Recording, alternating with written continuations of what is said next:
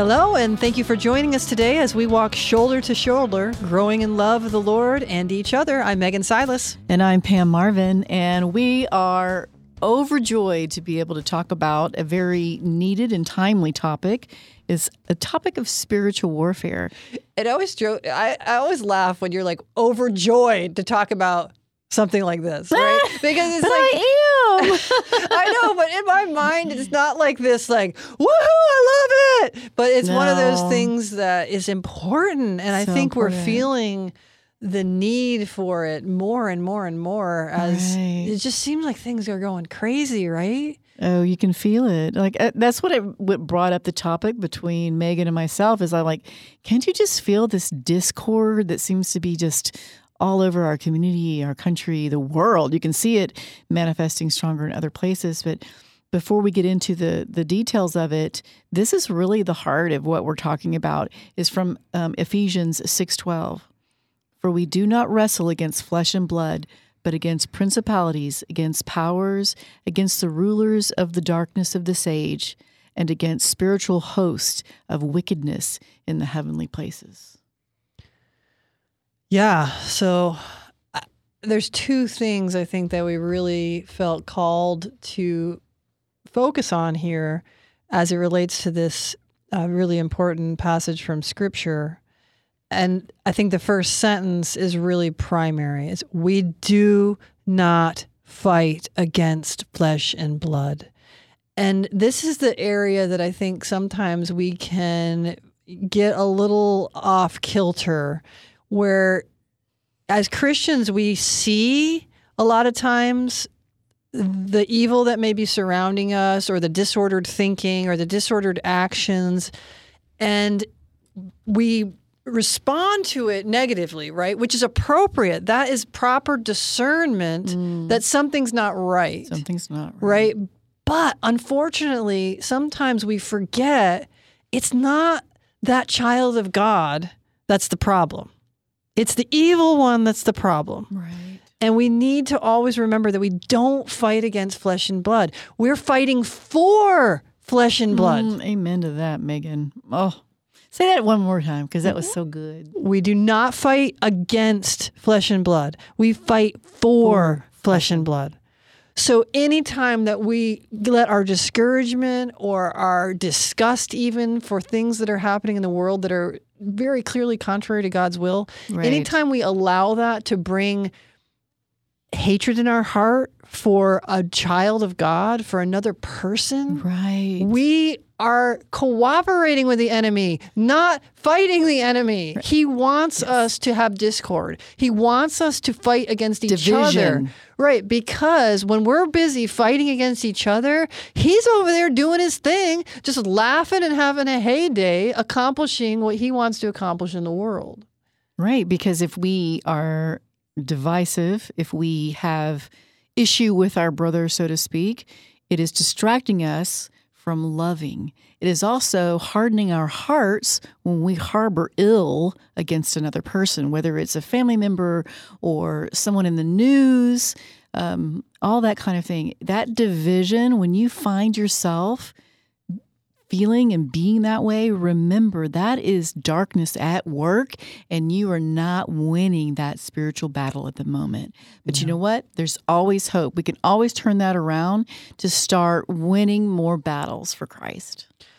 Right. So I think when we're talking in this episode about spiritual warfare, I think I would love to focus on how we can properly focus our energies on opposing the evil one and loving the children of God. Okay, I'm ready. Teach me, school me there, Megan. oh, school I'm not me. to school you. I, I want to be the. I'm craving it today. I'm like, okay. come on, tell All me. All right. Well, the first thing that comes to mind, I would say, is this: we need to watch our speech. Mm, that is a thing that really comes to me because I gotta be honest. I'm speaking in the first person mea culpa spirit of when I go to confession, there are two things that I regularly am having to bring to confession. And They are charitable, uncharitable thoughts and uncharitable speech. Yes. Those two things. Now, Likewise. uncharitable thoughts are bad enough, but they're not, in my mind, as bad as uncharitable speech because the speech puts it out into the world and it causes others potentially to participate with my sin. That's right. And so if we start with ourselves, as we always are called to do, right? You know, Jesus says, don't point out the speck in your brother's eye until you take the log out of your own, right? Amen. So if we're going to go into this this ring of battle, we need to have clear vision about who we're fighting and how we need to fight. And I think our speech is this entryway into a lot of times not fighting in the right way. You know, Megan, I want to add right there something that I think is so powerful to remember. In I believe it was in in the chapter of John when the the, the Lord spoke the earth and all of us into existence with words. Mm-hmm. Words matter. They're very important. Even though if you think they aren't, they're so important. Even you know, like cursing the person that cut you off in traffic, that matters. It matters so much. Yeah, yeah, that is so true. There is power in the word. Jesus Christ is referred to as the, The word. word. so when we use words, we are in a place that has power. And we can use that power for good or we can use that power for evil, right? And so I think, as an example of what I'm trying to talk about, when I say we often fall into using our words in a way that's inappropriate in this spiritual battle, I'd like people to just think about, you know, in the past, say, three months, say, for example, how many times have you vented anger and frustration about the circumstances that surround you by speaking specifically about people? So maybe for it's like, you know, say if you're somebody who's really into following the political stuff and you're like, oh, I can't stand those put in your political people that you can't stand. Right. I you know, they don't know anything, they're idiots, they're blah blah blah blah blah blah blah. Okay. You have taken an ideology that you believe is wrong and you have associated it so closely with the people that hold it that you no longer are expressing hatred for the ideology, which may be totally justified. You are expressing hatred and disrespect for the people. And there you're God's out creation. Right. And so when you do that, you are accomplishing the purposes of the enemy because he doesn't, he actually doesn't care about the ideology. In the end, the enemy doesn't care about anything other than moving us from love, which is of God, to hate, which is of him. Mm-hmm. That's so true. And you know, Megan, I'm very convicted about this too. That when we do speak those words, like calling someone an idiot, that kind of thing, that we have to make a type of restitution, if not in this life, in the next. True story. So I think that there's going to be a whole, myself included, if I make it to purgatory, for all those unkind words, even though mm-hmm. I am contrite and I take it to the Lord, there's still restitution that needs to be made. That is way more weighty in the eyes of God than we can ever imagine. So, so glad we're talking about it today. Right. And I, I think so. Weighty, is that a word? Weighty is a word. Sure, it's okay. absolutely a word. So sometimes we may not be the ones saying these things. Often we are, but sometimes we aren't. But we are tolerating other people doing it. Like, so if your Christian brother or sister is going off on somebody or some group or whatever, you know, maybe they're going off on the president because you know, I can't believe that guy. He says he's a Catholic and look at what he does, and you know he's evil blah, and blah. he's he's a, okay. What he may be doing is evil, but at his heart, he's beloved by the Lord, and to just go off on that him as a person isn't really accomplishing what hopefully you're trying to accomplish, which is to point out This isn't how we're called to live as Christians. And how are we called to live? In truth, according to God's commands.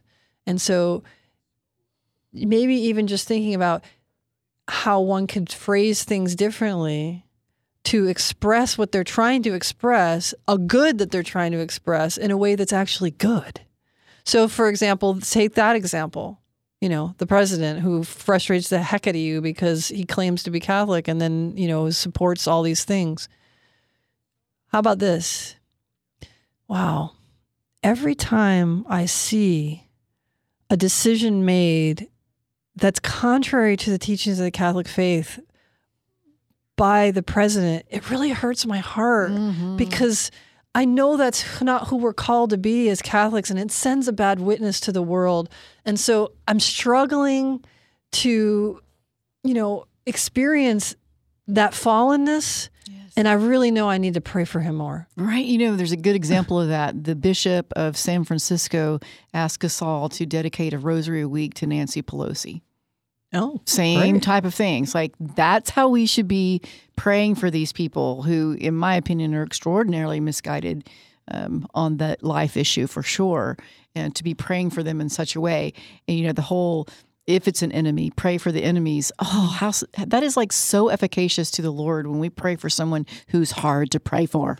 Right. It's not only is it efficacious and helpful to our own spiritual health, it's actually a beautiful witness. What compels people to be drawn to the Christian faith? Is it hate? Is it casting dispersions on other people? Or is it great love in the face of persecution or sinfulness? Is it the forgiveness, even when the forgiveness isn't deserved or even asked for? Those are the things that are more compelling. So, if our goal is to fight the spiritual battle, to fight against the enemy, what the enemy wants is to steal souls from the Lord. So, what our job, if we're really fighting this spiritual battle, is it is to keep souls for the Lord. That's the job. Win souls for the Lord. Yeah. So when when we do things that are not good witnesses, we are playing right into the enemy's hands. It's so true. And, and we often don't think of that as a spiritual battle that we face each moment of our lives. Like, mm-hmm. let's say day to day, let's look at it in day to day. Do we all struggle with having negative thoughts and maybe speech about someone close to you that you find very annoying and those mm-hmm. kinds of things? Do we look at that as a spiritual battle that meets us at our door? Most likely not, but we should be. Right, right. I it comes to mind right now um, the words of of Jesus when he's talking about Satan and the way he describes him. He says he's a liar. He's a murderer. He's the accuser.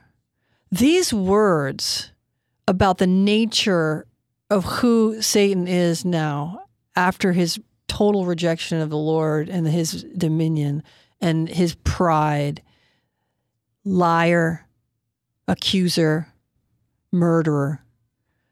When we behave in ways that participate with untruth, when we murder the reputation of another person or we damage them in the eyes of other people, when we accuse people of things because of the judgment that we're making in our own hearts about what we think is motivating them, we are being like the enemy and not being like the Lord.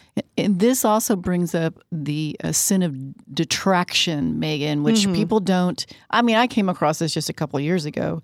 Just to even speak a truth, someone say, perhaps you knew someone had an affair and it was true, but to actually speak it to them, oh, well, they had an affair, is detraction because you are taking away from their human dignity by revealing their sin. So we're also called to keep those things to ourselves as well. That's between them and the Lord. Yeah, for sure. Like you know, there's just some things that people don't need to know, and it's not your business to tell them, right? Exactly. But all this to be said is not to say we should just be silent in the face of great evil, that we should call out things that are evil. So, for example, in the world right now, there's so much that has to do with policies uh, surrounding, say, you know, the pandemic and, and that sort of thing, where, you know, human dignity and human freedom are being compromised Yes, indeed. through policies. So when we speak of those things, and we are called to speak of those things, we're called to bring forth the truth in the shadow of lies that the enemy has tried to cast over us. We're called to bring light into the darkness and to speak truth. But the way we do that is to say, this policy is wrong. This policy is evil. This way of treating human beings is contrary to God's will. So you see the difference between these politicians are evil and terrible and just want to, you know, do this, that, or the other. That's not really where we're called to be. We're called to say, this policy, this decision, this whatever that is opposed to what we have discerned is according to God's will, that's how we speak of it.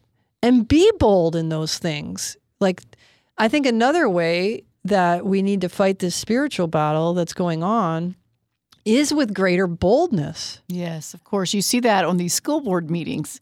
The parents starting to really stand up against CRT and things like that. Mm-hmm. Yeah.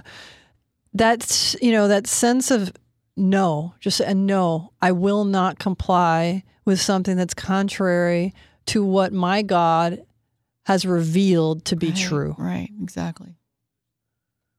right? And that this is a way that we if we're really going to be in the spiritual battle in a way that's effective, we need to have well-formed consciences. Like if you don't know what the church teaches about a certain thing or what the Bible says about a certain thing, learn.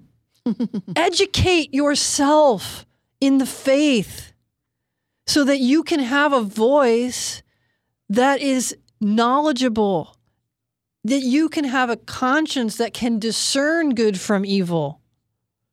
Because there's been a, so much clouding of things and compromise with the teachings that have been in place since Christ walked the earth and even before that have been written on the hearts of men in natural law.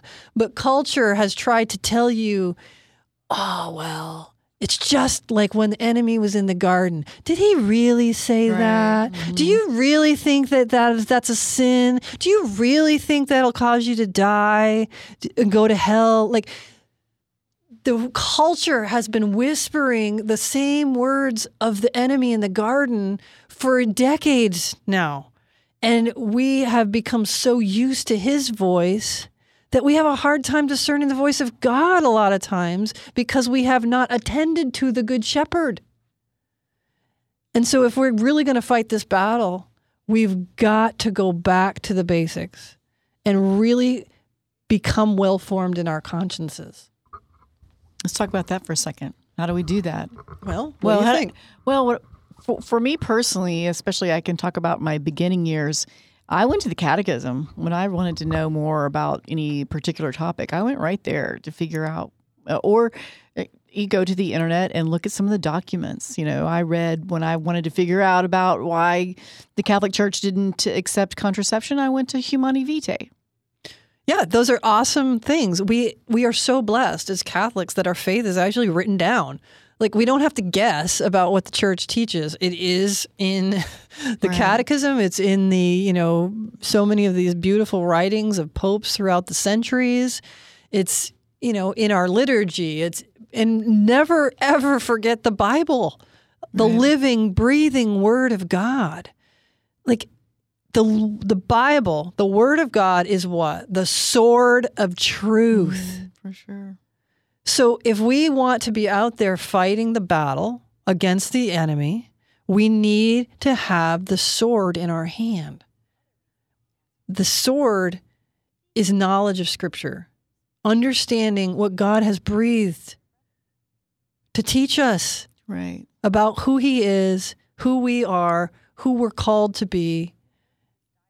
So if you think that you're going to be this great, you know, warrior on the spiritual battlefield and you don't think you need to like be in God's word, You got another thing coming. you are you Yeah. are setting yourself up not just for failure in the battle, but for damage in your own life. Yeah. You know? You know, Megan, I want to just reemphasize kind of, we, we kind of started with the topic, uh, but I really want to go into it a little bit further in the spiritual warfare about the um, disharmony and disharmony and the disunity that's really blanketing the world right now.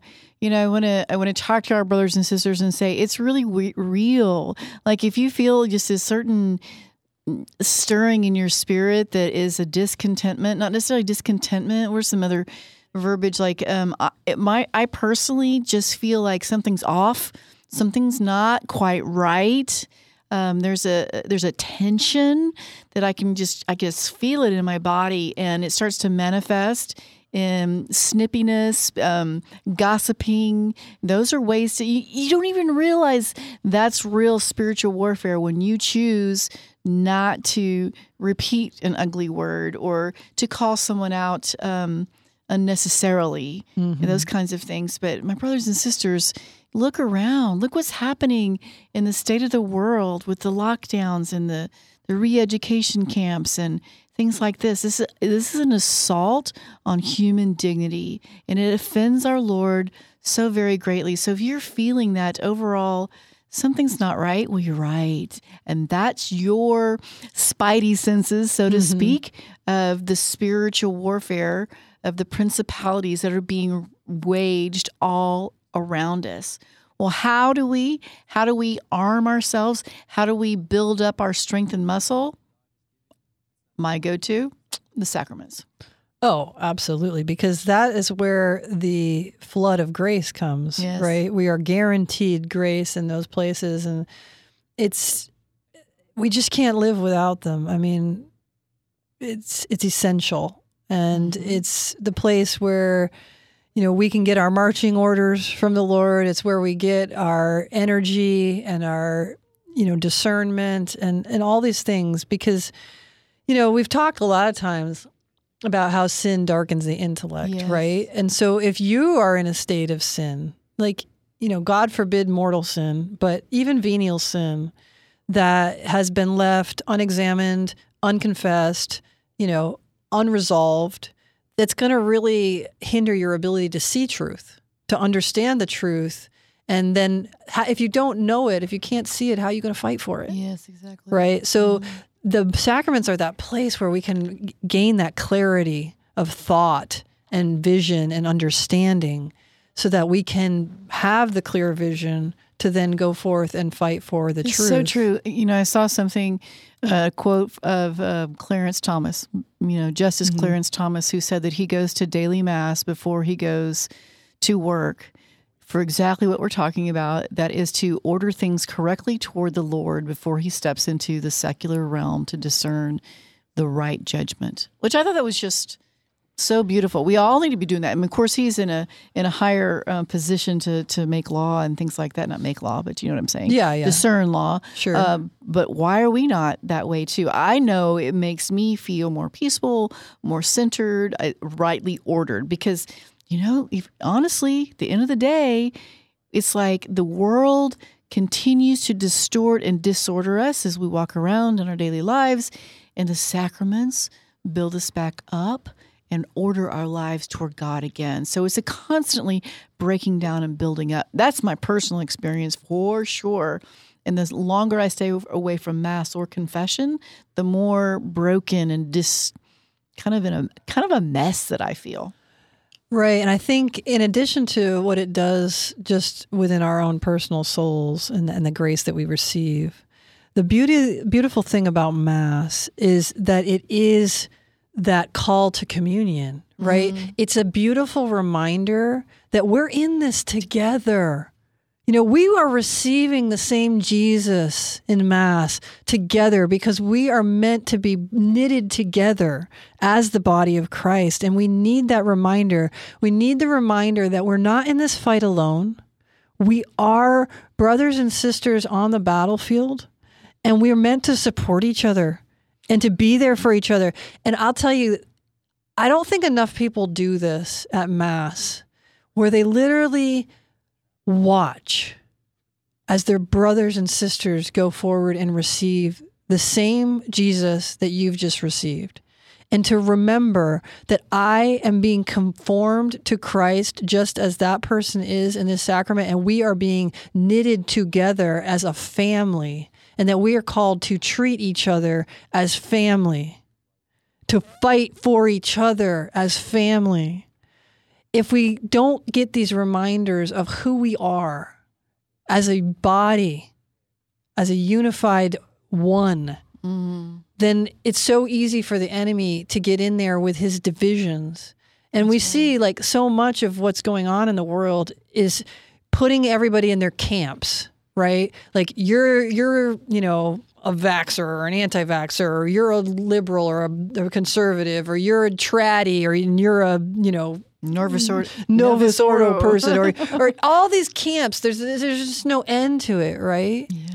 We're called to be one, holy, apostolic, universal, one, one, one. We're called to unity. And the things that draw us out of unity are of the enemy. And so that that mass, that shared worship, that shared receiving of the precious body and blood of Christ is the most profound reminder of what we're fighting for. And it's strength for the journey. We can't do it without Him and His graces. The most perfect form of prayer is attending Mass. Yeah, absolutely. So, I mean, I think we're kind of up on the time that we wanted to, Yeah. you know, have on this episode, but I hope it's been an encouragement Right. to just not get caught up in all the negativity and all the strife and the dissension and, and the battles between each other Yeah. to put those aside and to really focus our gaze on the true enemy, the one who wants to divide us from each other and ultimately divide us from the Lord for all eternity. exactly. And if fighting for souls, our own and those of our brothers and sisters, isn't enough reason to battle, to get on the battlefield with all the weapons that we have at our disposal, I don't know what is. I don't either. So I just I just kind of want to wrap up this segment to say that um, you know when I first heard spiritual warfare, I thought of it as this kind of this lofty, all done in prayer. No, no, no, my brothers and sisters, it's done daily in your speech, your mannerisms, and how well you love your neighbor. Amen. Well, get out there and arm yourself with the sword of truth and the breastplate of righteousness Exactly. and fight the good fight. Yeah, because we know in the end, our Lord triumphs. Well, thank you so much for joining us on this episode of Shoulder to Shoulder. If you liked this episode or any of the other ones, please share it with a friend. We're trying to grow our listenership, so we hope it's blessed you and that you'll bless others by uh, pointing them their, our way. Amen. Amen. And until next time, God bless. God bless.